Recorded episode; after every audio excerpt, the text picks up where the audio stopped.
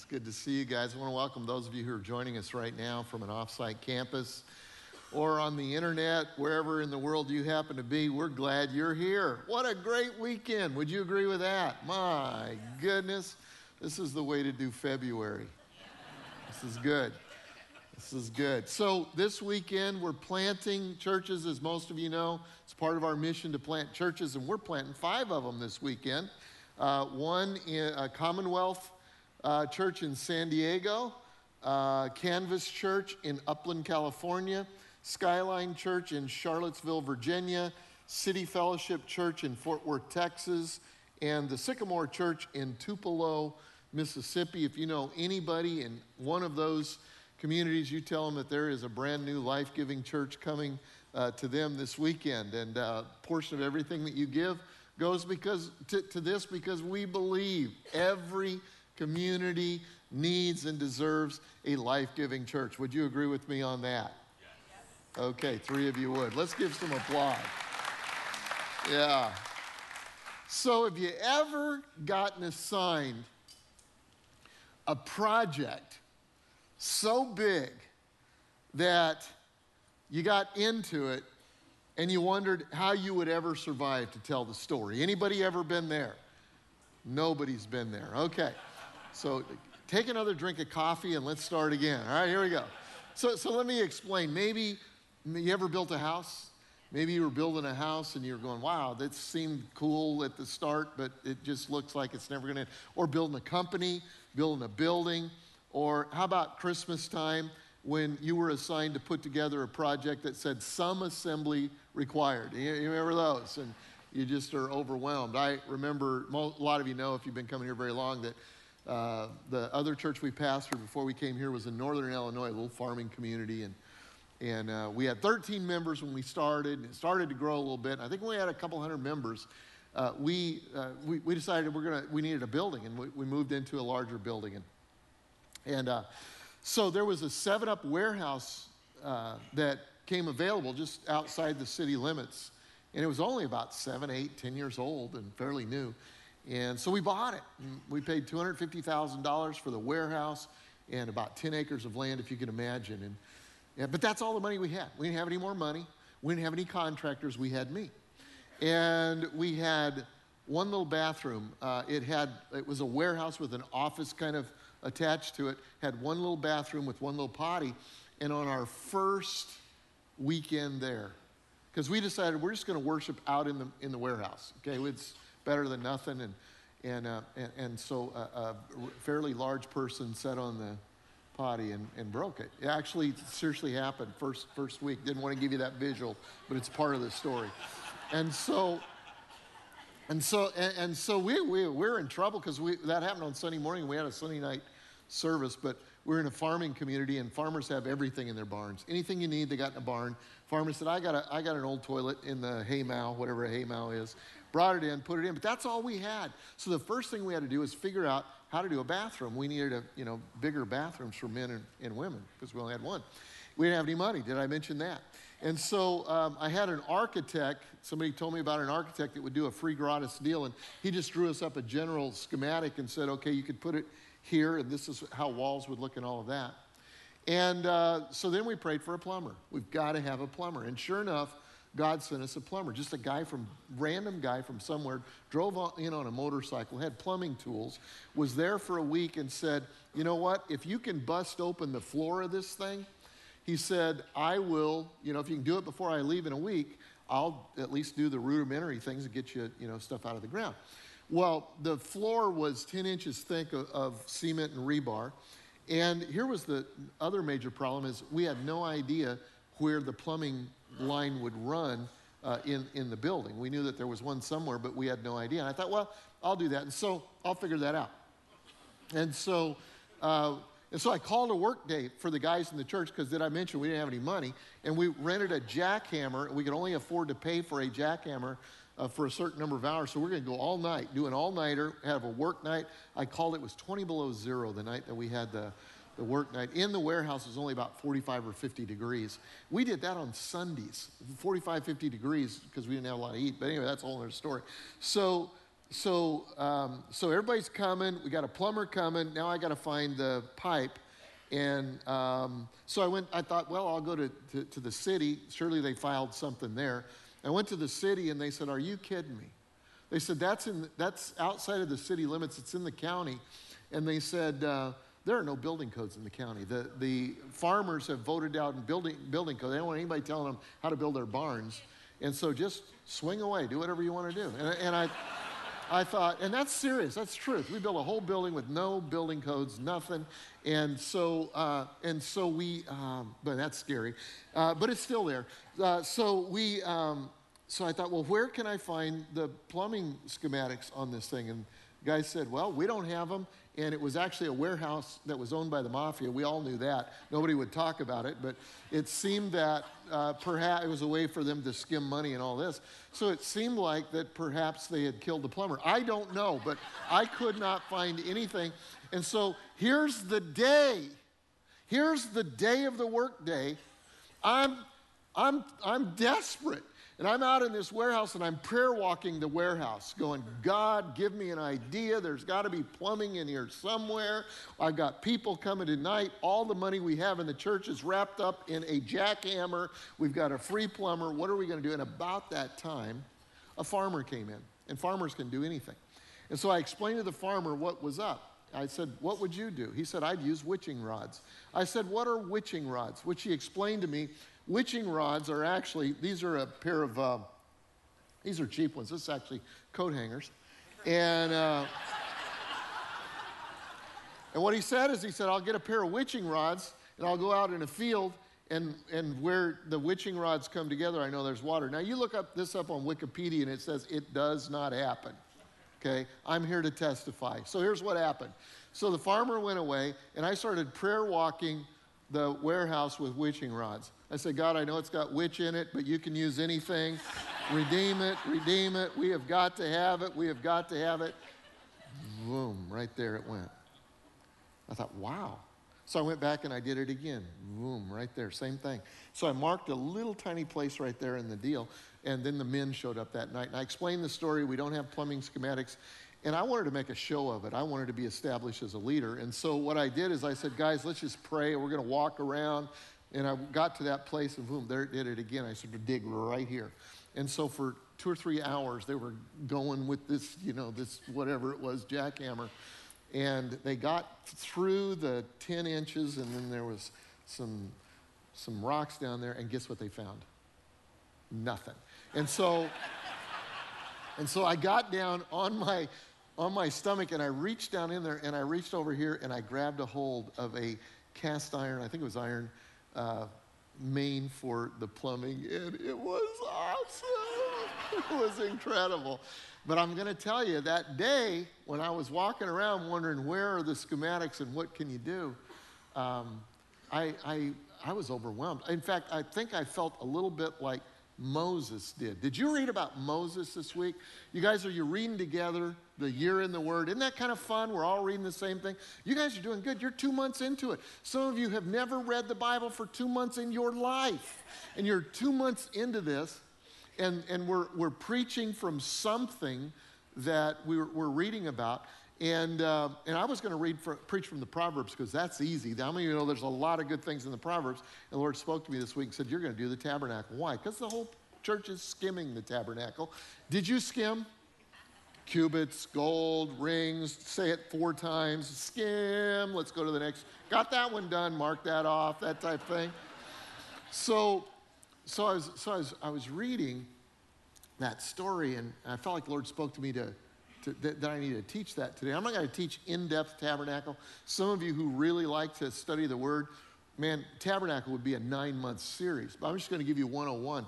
But as I was thinking about Moses, I was thinking he must have felt the same way, overwhelmed with the project that the Lord gave him. Look at this. The Lord said to Moses, come up to me on the mountain and stay here, and I will give you the tablets of stone. Now, he's already gotten the...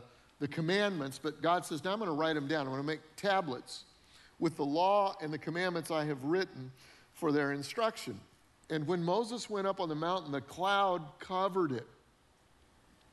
You know, what I thought about this is that usually when you start a new project or you step out in faith spiritually or in just something that you feel like God wants you to do, there pretty soon, right away there's a fog. Have you ever been in a fog? It's just like, oh my goodness, what do I do now? It sounded exciting before, now I can't even see what's next. Have you ever been there? That's Moses. Look at this, watch, that's just normal. And it says, uh, and the glory of the Lord settled on Mount Sinai for six days. The cloud covered the mountain. Think about that. Moses in a fog for six days. Six, would you stay there? Would you have stayed there? Moses in a fog for six days.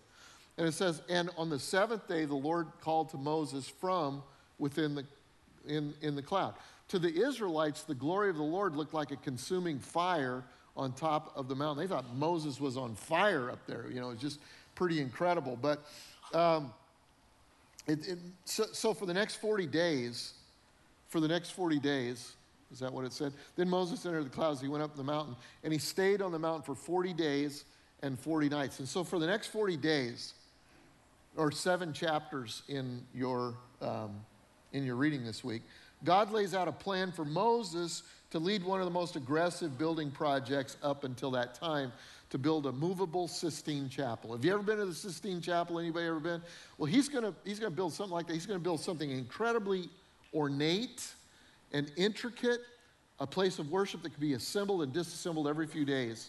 And uh, let's see what we can learn about him and what God might be calling us to. So what I want to talk to you about is, is about the tabernacle, how to build a tabernacle.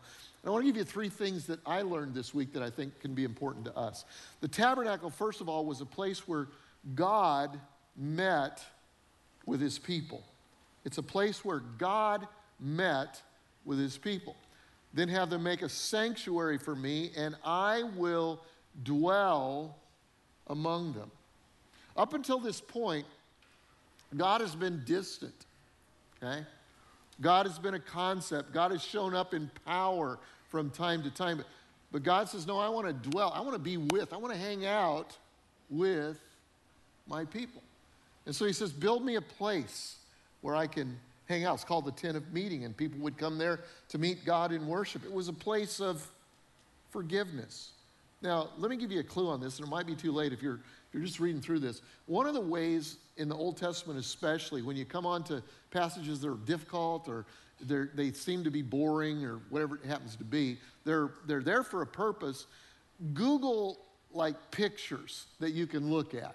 Like, Google the tabernacle of the Lord, go to images, and you'll see something like this that will help you to kind of see what was going on. And so when they're given all those sizes, let me tell you what they're doing. First of all, the tabernacle, it's in the desert. It's a movable deal. This is a fence made out of white uh, curtains, basically. And it's one hundred fifty feet this way and seventy-five feet this way. Let me give you a visual on that. Now, if you're watching online, this won't mean anything to you. But if you're in this building right here, look at that wall down there, okay? Then look at this wall down here. That's about one hundred fifty feet.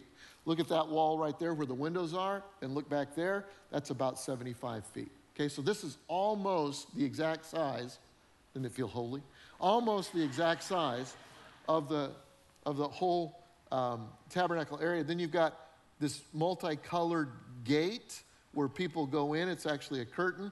And then you've kind of got three areas. Out here, you've got the Uh, the common area. It's it's the uh, well. Let's let's go to this this next one. It's the outer court. That's what it's called. This is just kind of a, a picture of that. This is the outer court, and anybody could go into the outer court. If you, why would you go into the outer court of the of the uh, tabernacle? If you'd sinned, okay. If you're going to be honest with your sin, and the way to forgive sin in those days was it had to be so, something had to be punished, and so they would take an innocent animal. And they would place their hands on that innocent animal and convey, in, in a sense, it was like conveying their own sin to that. And uh, for, for major sin, it was a, a bull, and then they would cut the bull, and they do it in a humane way. You can study it. Uh, and then they'd have a barbecue, basically, on the altar right here. Some things they could eat, other things they couldn't. But the principle for me is if you're going to go further with God, you've got to cut the bull. How many of you would agree with that? And so anybody could be out here in this area. And then this tabernacle, this thing you see right here, was divided, it, this is it here, it was divided into two parts, kind of two-thirds here, one-third here, with a curtain. And this outer part, where the altar of incense, the table of showbread, I'm not going to talk about all that stuff, but it was called the holy place. And the only people that could get in here were priests, okay? So normal, everyday, you and I would be here, and then priests would be here. And then this is the most holy place. There's only one thing in here, and that's the Ark of the Covenant. Now, what was in the Ark of the Covenant? Anybody know? Ark of the Covenant contained the laws that Moses is going to get. He hasn't gotten yet, but he's, God's telling him about it. The tablets of law, and uh, what else? Manna, a bowl of manna to remind them of God's provision, and the Aaron's uh, stick that turned, that flowered and all that kind of thing that got them out of Pharaoh's grasp, basically. And they're always going to remember that, and that's in here. And they only go in here one time a year, and only one person can go in, and that's the high priest. And the high priest, who is Aaron, what he'd have to do, oh, before I say that, guess what that one day is? What is the most holy day on the Jewish calendar? Anybody know? Yom Kippur, Yom Kippur. And it celebrates this, and it, it happened once a year. It was the Day of Atonement, when the high priest would atone for the sins of all of the people. Are you still with me? Because it's going somewhere here. So what he would do is he'd, he'd personally cleanse himself, and then he would sacrifice a bull for his own personal sins, and then he would come into this area, and he would sacrifice, he would bring two goats with him. You had to bring two goats to church on that day. How many of you are glad that you don't have to bring goats to church anymore? Somebody over here said, my husband's here. Is that close? That counts. But, but I'm going to tell you why you don't have to do it. So he would bring one goat, and one goat he would sacrifice for the sins, that their sins would be conveyed. The other goat would be called the scapegoat. He would lay hands on that scapegoat, and, and it was at, symbolic of the sins of Israel. Uh, everybody's supposed to be dealing with their own sin, but there are sins that maybe weren't deal, dealt with. All the sins of Israel would be placed on that goat, and that goat would be released out into the Um, into the wilderness, signifying a separation, that those sins were taken away. The sins were, of Israel were taken away. So two goats uh, were done. And that would happen once a year. It was kind of like a one-year insurance policy against sin. They'd have to re renew it and re-up it uh, every year. Now, there's important symbolism for Christians as Hebrews, as we read just a couple of weeks ago. Remember what I told you about Hebrews? That Hebrews is hard to understand. Why is it hard to understand? Because it's written to Jews, okay? And Jews understood all this stuff about the tabernacle. They understood all this stuff about the sacrifices and all of that. And Hebrews is explaining Jesus in light of the Old Testament. It's just a commentary on the Old Testament. And in Hebrews, here it says, unlike the other high priests, who's the high priest? Aaron, the brother of of uh, Moses, and all of the high priests that followed him, he, Jesus, does not need to offer sacrifices day after day or year after year, first for his own sins and then for the sins of other people. He sacrificed for their sins once for all when he offered himself. Hebrews says that Jesus was the high priest and he was the sacrifice, okay? And so because he did that and offered himself, we don't have to do it year after year. When he was sacrificed on the cross, it was for sin forever. He declared, it is finished, and then he sat down at the right hand of God, and no further sacrifice was ever needed. Now, how many of you are happy that he did that? Okay, that's why we don't have to bring sacrifices, because he is the sacrifice, and it's the complete sacrifice once forever. And so that's the Old Testament and the New Testament. Now, the goats are interesting. Uh, the, the two goats, it says, since we have now been justified by his blood, how much more shall we be saved from God's wrath through him? Romans five and verse nine says. And uh, uh, so that's the one goat that was, that was the sacrifice for sin. And the other goat, the one that was released, the scapegoat, Psalm one oh three and verse twelve, says that there is coming a day that your sins will be as far as the east is from the west. So far he has removed our transgressions from us. And that's fulfilled in Hebrews ten when it says, he adds, their sins and the lawless acts I will remember no more. And where these have been forgiven, sacrifice for sin is no longer necessary. And so what he's saying is he's saying that If you live under the old covenant, you better have a good insurance policy once a year. If you live under the new covenant, Jesus, he has become both the high priest and the sacrifice. He is the goat that was sacrificed, and he is also the goat that was released so that your sins are forgiven and forgotten as far as the east is from the west. And that's why you don't have to ask God to forgive your sins. He has already done it. All you have to do is confess your sins, and he is faithful and just to forgive them. Can you say a big amen? That is good stuff. And that's all I'm going to talk about the tabernacle from that sense. There's a lot of theology, a lot of, a lot of theology in there. So let's, let's go to our, our, the first thought is that the tabernacle was a place where God met with his people. And here's the second thought. The constructing of the tabernacle was bigger than one man's ability to accomplish. As I, I was reading, I just imagine as a leader how Moses was thinking. God says this, make you, Moses, you make this tabernacle and all of its furnishings exactly, not close to, not close to. Anybody ever made something close to? And it leans? Yeah, me too. He says exactly like the pattern that I will show you. It's like God is saying to Moses, okay, get your, get your notepad out, get your clipboard. I want you to take notes. I'm going to tell you what I want you to do. Have them make an ark of acacia wood. Write that down, Moses, acacia. How do you spell that? There it is, A C A C I A. That's in English.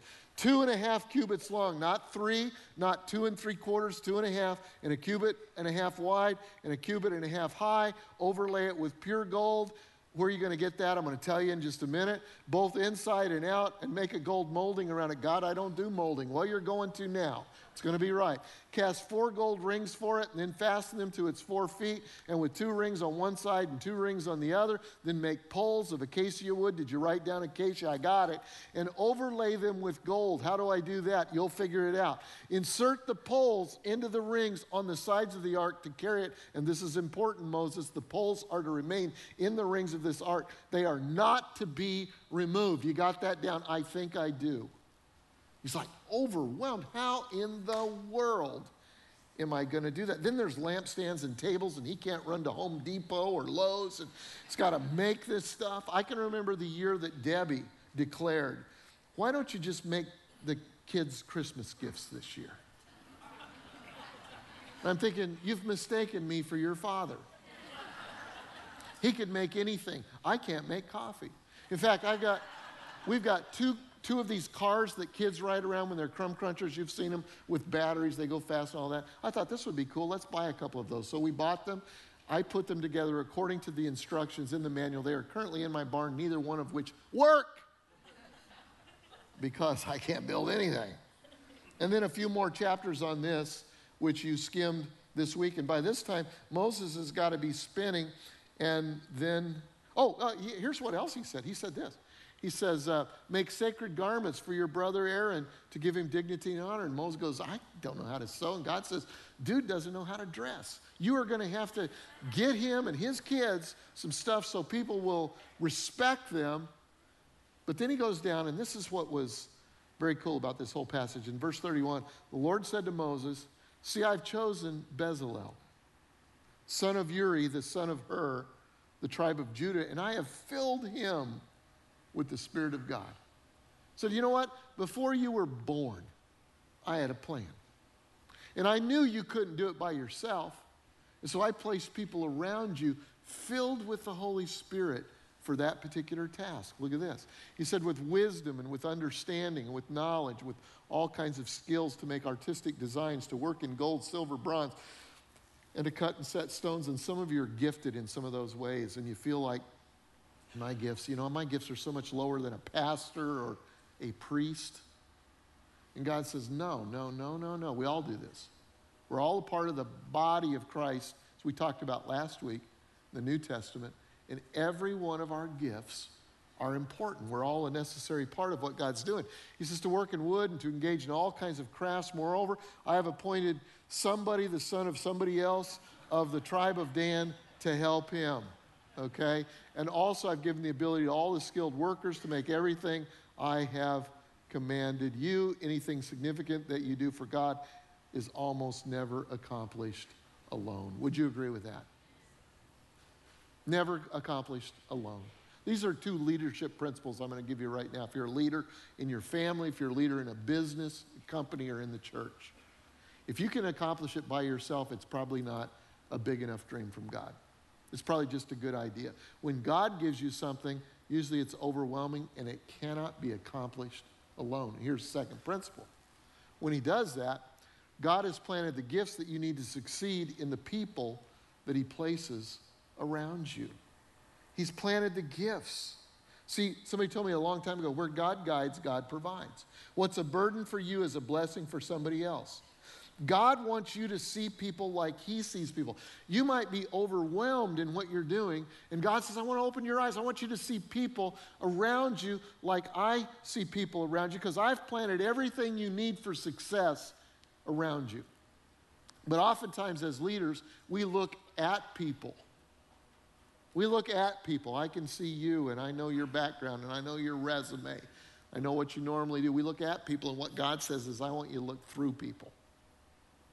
I want you to look through them to what they could be. That's what Jesus did. You see it all the time. Jesus looks at a man named Simon, who everybody said is a wishy-washy, and he starts things, he never finishes things, and he's kind of a coward at times, and he's brave at other times, and Jesus looks not at him, he looks through him, and he says, no, you're not Simon, you are Peter, you are a rock, and upon this rock I will build my church. He prophetically speaks to him and draws out of him more than what he could be, and that's what you're called to do as a leader, is not look at people. You don't look at your kids, you look through your kids. You don't speak what they are, you speak what they could be. You look at the employees around you. If you're always talking about looking at them, it's going to discourage them. But if you look through them, it will inspire them. Will inspire them. And so, and so God wants Moses to look not at these guys with funny names. He wants him to look through them and to see the gifts that God has given. And sometimes the gifts are in embryo stage and they need to be developed, but they're there. And they're all around you right now.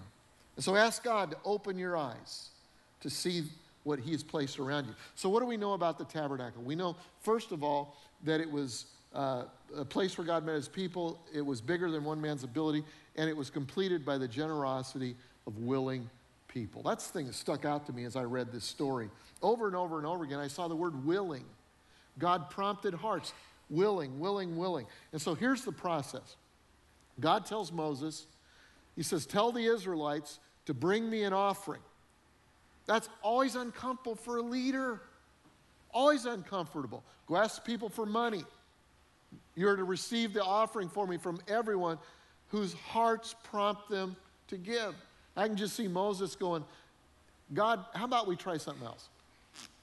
Do you remember the manna?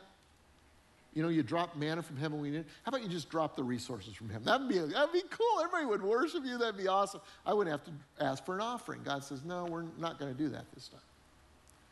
Well, how about this? How about you just, um, there's oil in these ground. I know there's going to be in like thousands of years. How about we strike oil? We'll form a company and we'll build the tabernacle off of the resources of that. No, we're not going to do that. We're going to ask for an offering. Well, how about this? How about we form a multi-level marketing company? Everybody will profit from that. We'll put you at the top, and we'll build it from that. I have had that said to me a few times. But anyway, so God says, no. What we're going to do is we're going to ask for an offering from the people. I know it makes you uncomfortable, but Moses, look at this. I'm going to prompt people to give. You don't worry about who gives and who doesn't, and because I got a bigger perspective. God knew that the ask would test the people's ownership. This was an interesting question. This was an interesting question. So somebody asked me, uh, we have bulletin folders and stuffers, a wonderful, faithful group that does that every week on Thursdays at two o'clock right out here. So I was walking through just saying hi to them this week, and one of them said, where did they get all of the rubies and the jewels and the gold and all of that for the offerings that they brought for the tabernacle? Because they're out in the desert. They've been wandering around. Where did they get that stuff? I thought, that's a pretty good question. How many of you know the answer to that? Anybody know the answer to that? Nobody's going to raise their hand. Somebody goes, I know the answer, I think. But if I'm wrong, I'll keep it right here, okay? Let me give you the answer. They got it in Egypt. God, you knew the answer, didn't you? They got it because you've been there. We went together. They, they, they got it in Egypt. They got it in Egypt. Or do you remember the Passover night when God was giving instructions? He said there's going to be this horrible thing that happens, but it's going to get you out of, of Egypt. I want you to ask your neighbors for bling, and they're going to They're going to be glad to give it to you. And so everybody got some bling. That bling is the same bling that God's asking Moses, give me a little bling. That's what he's doing. And so what he's, what, what he's doing is he's testing the ownership of the bling, which is God's anyway, right? And he says, just give me some of it, and I'll prompt hearts, and it's going to be okay. It's going to test people. And, and what's going to happen is, is that every day, you're going to find out in just a minute, that certain people are going to give, and their generosity is going to encourage others, and more people are going to give. And it's not just going to be one offering. It's going to be every day. It's going to build, and it's going to be incredible. And God knows that there's plenty of resources to build a tabernacle. It's just currently being used by the people. That's why whenever we build a building, sometimes I'll say, there's good news. We have all the money we need to build the next building, including the one out front here. Unfortunately, it's still in your wallets. But you're going to give it. I know you're going to. Come on, laugh. Will you laugh? It's okay. All of a sudden, it got real quiet. We started talking about giving. This was good, Greg, till you got it in our pocket. That's all right. It's going to be okay. It's going to be okay. But God knows that there are willing people whose hearts will be moved. It's, it's kind of like he's saying to Moses, don't worry about who doesn't give. That, that, that, there are going to be many whose hearts are going to be prompted. And I'm going to use this to teach them the value of generosity. You also read in Proverbs chapter eleven this week, this verse. It says, one person gives freely and yet gains even more. Another person withholds unduly but, but comes to poverty. That is so counterintuitive. How do you get more money? You give. You give, you give, you give, it says. A generous person will prosper. Whoever refreshes others will be refreshed. And so they saw an example of that. They saw an example of that. Now, they had a golden calf detour when things took longer than they expected. You read about that. The principle there is don't do anything stupid while you're waiting. Has anybody paid stupid tax on that? And uh, then Moses gives the people these instructions. He says, from what you have, take an offering for the Lord. Everyone who is willing, notice he's not forcing anything. He's saying this is free will. Everybody who's willing is to bring the Lord an offering of gold and silver and bronze. Then the whole Israelite community withdrew from Moses' presence. Why did they withdraw? Were they mad? No. No, he gave them the instructions, and they withdrew to pray. Say, God, deal with my heart. Am I supposed to be a part of this? And those who were willing, who were prompted, began to give. And everyone who was willing and whose hearts moved them came and brought an offering to the Lord for the work of the tent of the meeting, for all of its services, and for the sacred garments.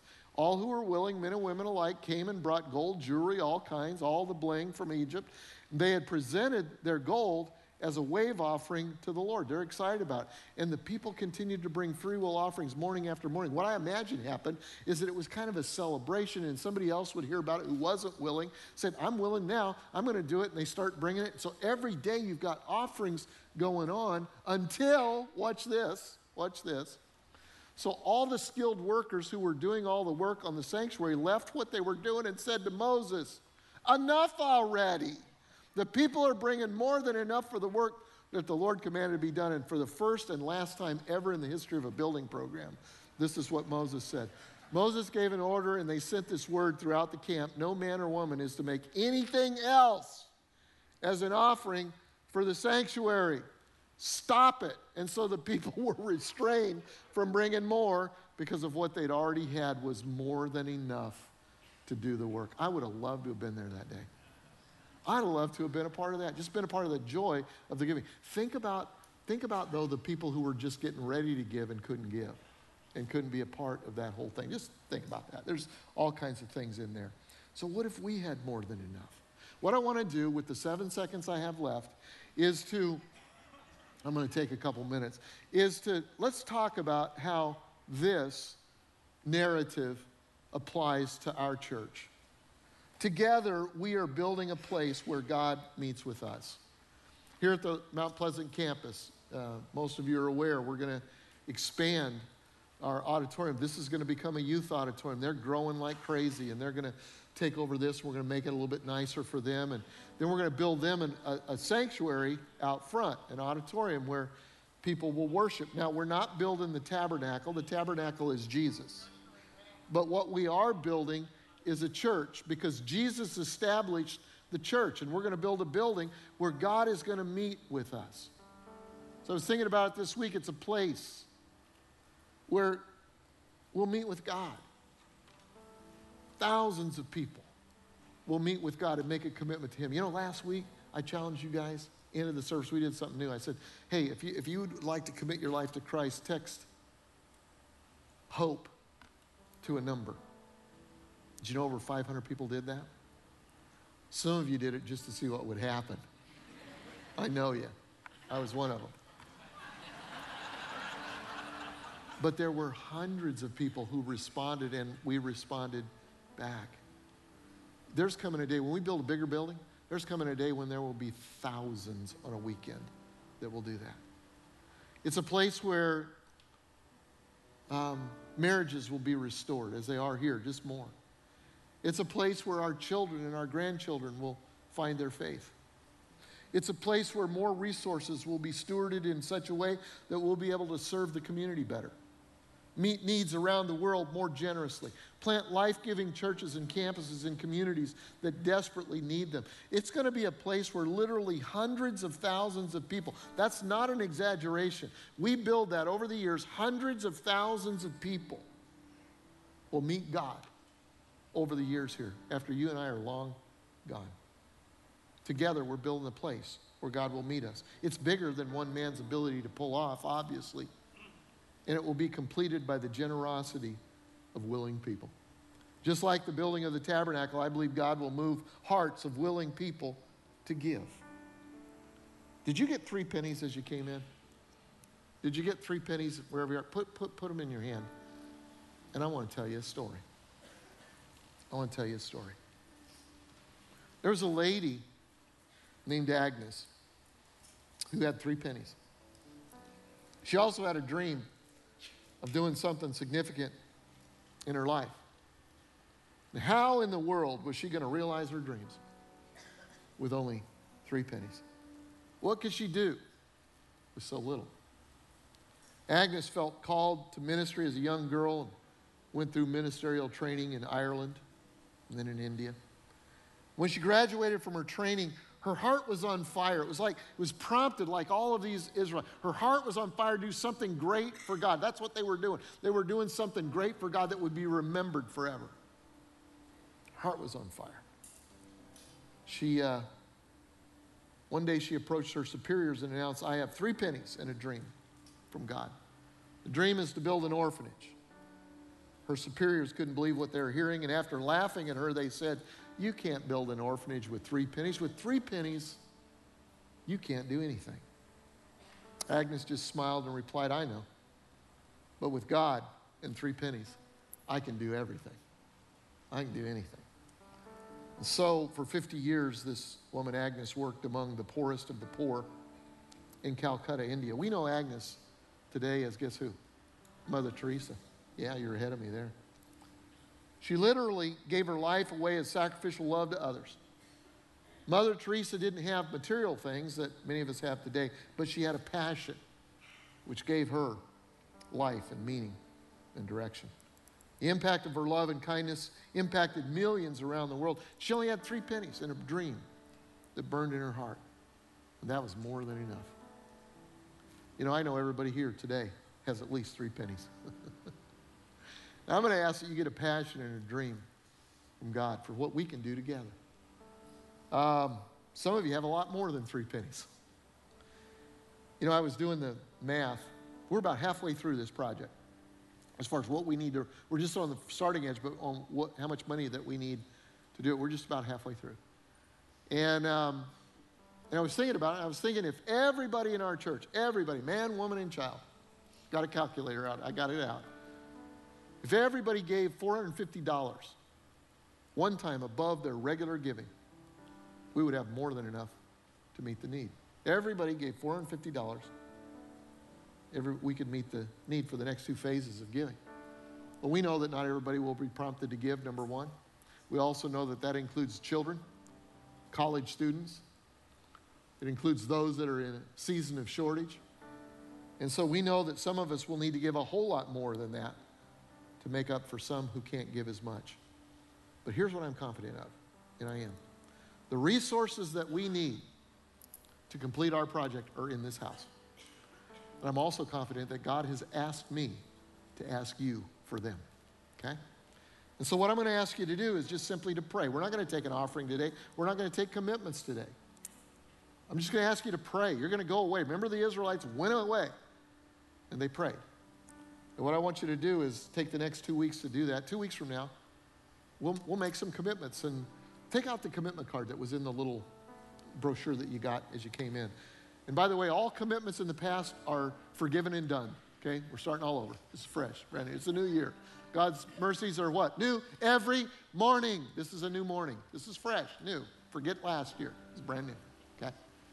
Commitment card says a little bit about your name, address, email, and all of that. We'll have this online too, which you'll get uh, before two weeks from now.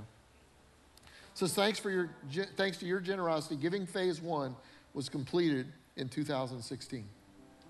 Then it says a blank for giving phase two, which is our goal of eight million dollars by April of two thousand seventeen. What, what's gonna happen is we're building a parking lot right now.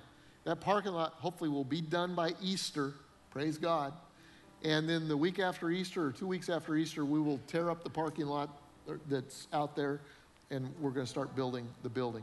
And um, and we need eight million dollars by then, and we have six point six million, I believe.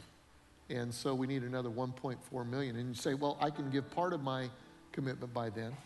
And then the following year, we hope to be done by fall of two thousand eighteen. Be in there in plenty of time for Christmas of two thousand eighteen. And we need five more million dollars. And so you just put whatever that you're, you think that you might be able to do, just go home and pray about it. Go home and pray about it. That's all we ask you to do. And then together in two weeks, we're gonna bring our commitments to the, to, to the church. And in April, end of April, first of May, we're gonna receive an offering sacrificially and specifically for this project. And then we'll do it again in December for the following year, just to let you know what's going on. All I'm asking you to do is to pray and ask God, am I one of the willing ones? You're gonna prompt my heart to give. Can I pray for you today? Is that all right? I'm going to do it whether you say yes or no. Let's pray. Lord, I thank you for our time together. Thank you for just the beautiful picture of a tabernacle for us in the Old Testament that shows who you are in our lives today. And God, now we uh, come to the close of our service together. I want you to deal with us in our own individual ways in various areas, and also just make this a, a matter of our hearts to pray. And God, I pray that you would prompt. And wouldn't it be incredible if we had to say enough already, just like Moses did, that we have plenty and more than enough to do the work that we have left. God, we commit it to you. We ask that your kingdom would come and your will would be done. In Jesus' name we pray. Amen.